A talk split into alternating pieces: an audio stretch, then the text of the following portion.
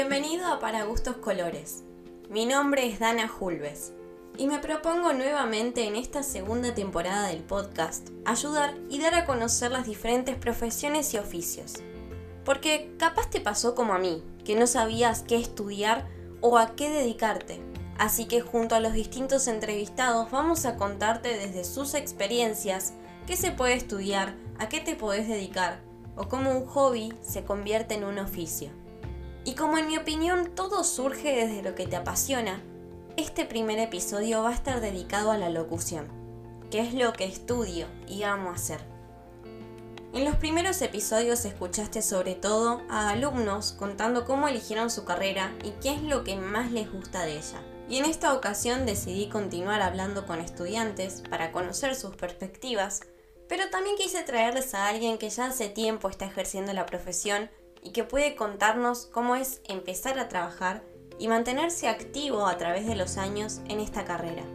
Hoy vas a escuchar a Pilar Gallardo, estudiante del primer año de locución en ISEC, y a Fernando Améndola, locutor comercial e institucional, docente y periodista radial. Para iniciar con la entrevista le pregunté a nuestra estudiante por qué eligió esta carrera. Y esto nos dice. Elegí esta carrera porque siempre me gustó la locución y trabajo en publicidad y armaba los bocetos yo. Entonces, generalmente se mandaba con boceto y cuando venía el cliente y finalmente le poníamos la voz de la locutora, el cliente muchas veces dice, che, me gustaba más el boceto. Entonces yo ahí digo, bueno, me hubiese gustado cobrar por esto. Entonces me llevó un poco por eso a estudiar eh, locución. La locución tiene muchos puntos desde los que se la puede abordar. En el caso de Pilar su interés surge desde el lado comercial es decir, de las publicidades. Y un dato no menor es que solamente un locutor matriculado puede realizar esta tarea. Pero, ¿cuál es el punto de inicio? ¿Cómo puedo empezar a desarrollarme dentro de esta profesión? Así que lo primero que le pregunté a Fernando Améndola es cuál fue el inicio de su trayectoria.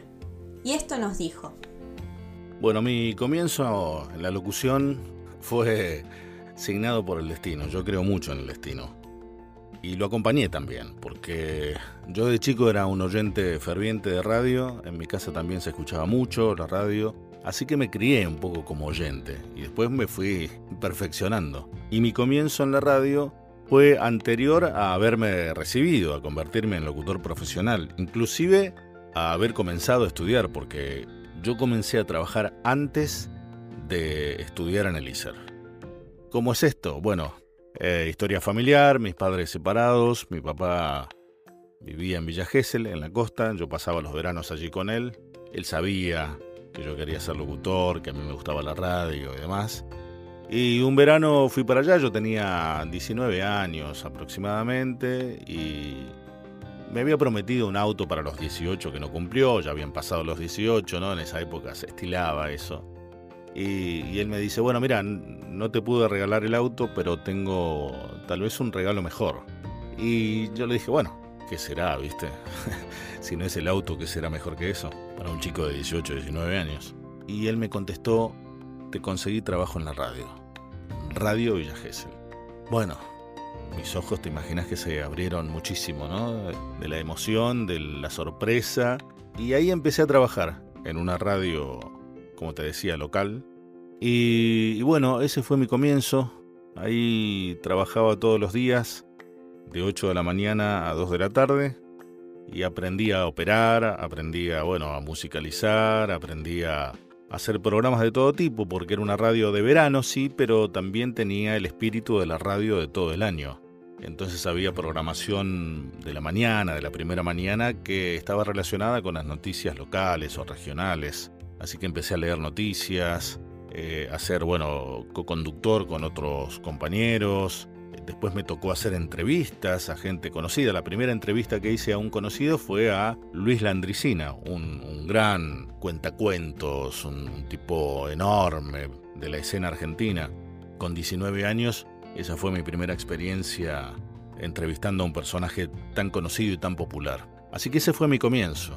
Después, con los años, ingresé al ISER, eh, tuve eh, algunos ingresos fallidos, como mucha gente, yo pensé que, bueno, te imaginas, trabajaba en la radio, ¿cómo no voy a entrar al ISER? Bueno, no entré. En la primera no entré, la segunda no entré, entré recién en la tercera. Y después me di cuenta por qué no había entrado, porque había muchas cosas que me faltaban todavía eh, mejorar y trabajar y practicar. En esto que nos cuenta Méndola, de sus intentos fallidos de estudiar en el ISER, no puedo evitar pensar en las trabas y dificultades que se nos cruzan en el camino. Así que le pregunté qué desafíos tuvo a lo largo de su carrera y cómo los enfrentó. Y mira, desafíos esta carrera te plantea todo el tiempo, porque hay que estar preparado para todo, nunca sabes por dónde te va a llevar. Yo siempre le digo a ustedes, a mis alumnos, que hay que estar preparado para lo que sea. Por eso hay que estar informado, por eso hay que escuchar mucho radio, mirar tele, lo que me gusta y lo que no me gusta. Hay que nutrirse todo el tiempo de los medios, hay que conocer mucho el manejo de las redes, hoy por hoy.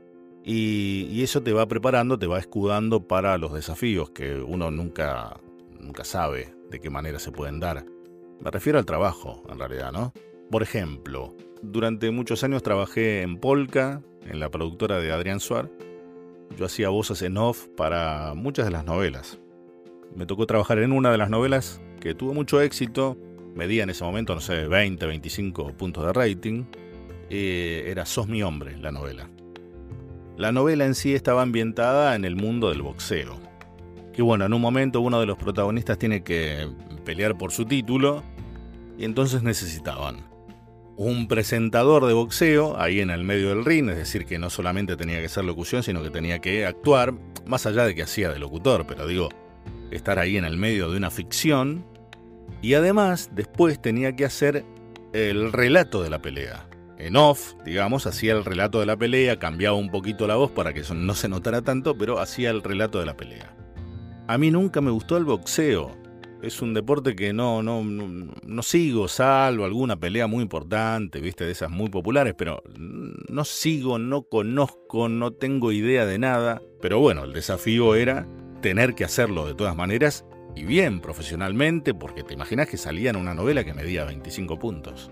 Así que recuerdo que cuando me pasaron el guion, recuerdo que yo salía de, de ISEC a la una de la tarde, después de dar clases, y me tomé el 140 para ir a Polka, que en ese momento estaba ahí en Jorge Newbery, y en ese recorrido, que serían, no sé, 15 minutos de colectivo, yo iba practicando en el colectivo lo que a mí me parecía que era un relato de boxeo y por momentos se me mezclaba con el fútbol. Yo iba a los gritos en el colectivo, no me importaba nada. No me importaba la gente que miraba, no me importaba nada. Pero yo tenía que hacerlo bien. Por suerte cuando llegué a, a Polka, uno de los técnicos de sonido, que era el que me grababa, era bastante conocedor del boxeo y me ayudó, bueno, con algunos tips en particular. Y así lo sacamos adelante y salió, el relato salió, la verdad que muy bien. Y después en el ring, bueno, me acordé de algunas peleas memorables que había visto de chico, qué sé yo, y traté de eh, copiar un poco de eso. Pero bueno, ese fue un desafío enorme porque te imaginas que estaba en la tele, había mucha, mucha exposición los desafíos hay que afrontarlos con compromiso y, tratar de poner todos los recursos que uno va aprendiendo, no solamente en la carrera como estudiante, sino también una vez recibido, ¿no? Eh, tomando esas herramientas que te da el trabajo. Y está buenísimo, está bárbaro, es sensacional. La verdad que cuando sale bien es sensacional y cuando sale mal, bueno, seguimos para adelante. Bueno, ahora volvamos a la parte de estudiar esta carrera. La locución es algo que suena simple, pero en realidad como todo estudio universitario tiene muchas materias. Hay algunas con las que te vas a sentir más cómodo y otras que representan un desafío. Vas a encontrarte en el plan de estudio con materias como historia argentina, portugués, inglés, televisión, radio, foniatría y muchas más que se me haría muy extenso mencionar. Pero continuando con las preguntas clásicas de los primeros episodios del podcast, hablé con Pilar para que nos cuente cuál es la materia que más le gusta y cuál le cuesta más. Lo que más me gusta hacer es locución y radio. Me siento más cómoda con el micrófono adelante y no con cámara, pero creo que entre locución y radio lo que más me gusta es, es radio. ¿Y qué tal si también preguntamos cuáles son los planes a futuro de nuestra estudiante? Bueno, mi idea es, como ya trabajo en el medio publicitario, poder empezar a locutar no sé si cosas que yo hago, pero empezar a meterme en el medio no solo en lo que es postproducción y animación, sino en, como locutora y empezar a locutar eh, publicidad. Ya para ir cerrando este primer episodio, aprovecho la participación de Améndola para que nos dé un consejo a quienes estamos empezando y al que podría interesarle esta carrera. Y consejos para los que recién inician la profesión, bueno, los de siempre, los que doy también en clase. La lectura tiene que ser perfecta, o casi perfecta, ¿no?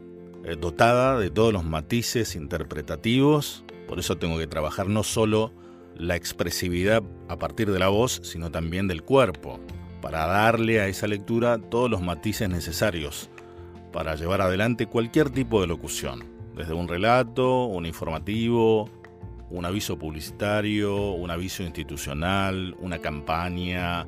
Entonces la lectura es la base de todo. Juego a ser locutor, locutora y leo todo lo que puedo, todo, todo, todo el tiempo. Porque eso me va a dar seguridad. Si yo tengo una buena lectura, una buena técnica de lectura, me va a dar seguridad.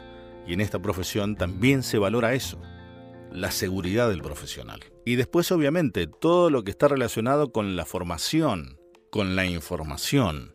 Tratar de saber un poquito de todo siempre. Eh, yo sé que a los chicos ahora, los que están comenzando la carrera, les cuesta, ¿viste? Meterse en la política, en la economía, en la política internacional. Por ahí no tanto el deporte o el espectáculo, pero bueno, tengo que saber de todo. Además de tecnología, de, medicina, de, de redes, hay una materia que acá lamentablemente no podemos dar, y es la curiosidad. Así que hay que ser curioso, hay que meterse en todos lados, hay que estar siempre informado, porque como te decía anteriormente, no sabes por dónde te va a llevar el trabajo. Entonces la información es fundamental.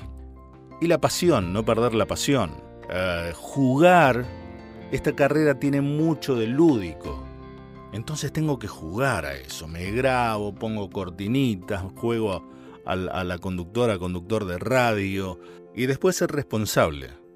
Como en todos los trabajos, en definitiva. Llegar a horario, cumplir, adelantarme a las cosas y no a esperar que me digan, che, podés hacer tal cosa. No, siempre estar dispuesto a ayudar, a sumar, a crecer.